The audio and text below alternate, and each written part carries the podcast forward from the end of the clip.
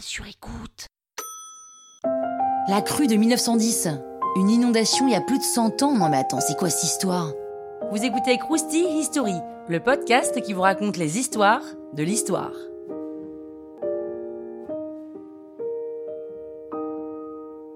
Paris en 1910, c'est l'un des plus grands ports de France à cette époque, au même titre que Le Havre ou Marseille. La ville est en pleine mutation, il y a de plus en plus de véhicules, de plus en plus de lignes de métro, de plus en plus d'installations électriques. Mais l'hiver 1910 est très pluvieux et très froid. Les sols ont gelé et les sous-sols sont saturés. Le 20 janvier 1910, alors je risque de dire cette date de nombreuses fois pendant 3 minutes, hein, je vous préviens, la navigation de la Seine est arrêtée car il n'y a même pas assez de place pour passer sous les ponts.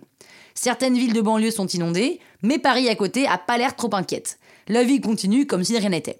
Et petit à petit, la Seine atteint la hauteur des quais, et là, le 28 janvier 1910, c'est l'inondation.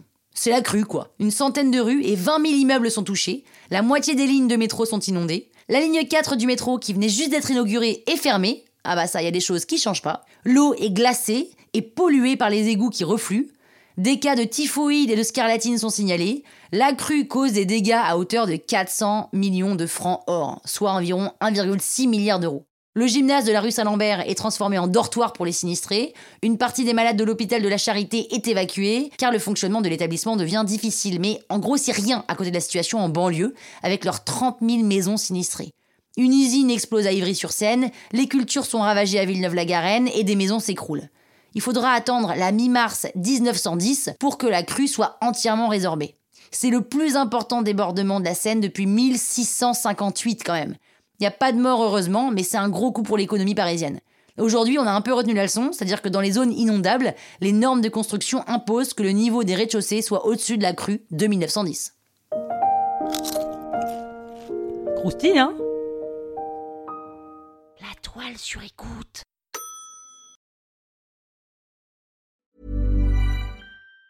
Even on a budget, quality is non-negotiable. That's why Quince is the place to score high-end essentials at 50 to 80% less than similar brands. Get your hands on buttery soft cashmere sweaters from just 60 bucks, Italian leather jackets, and so much more.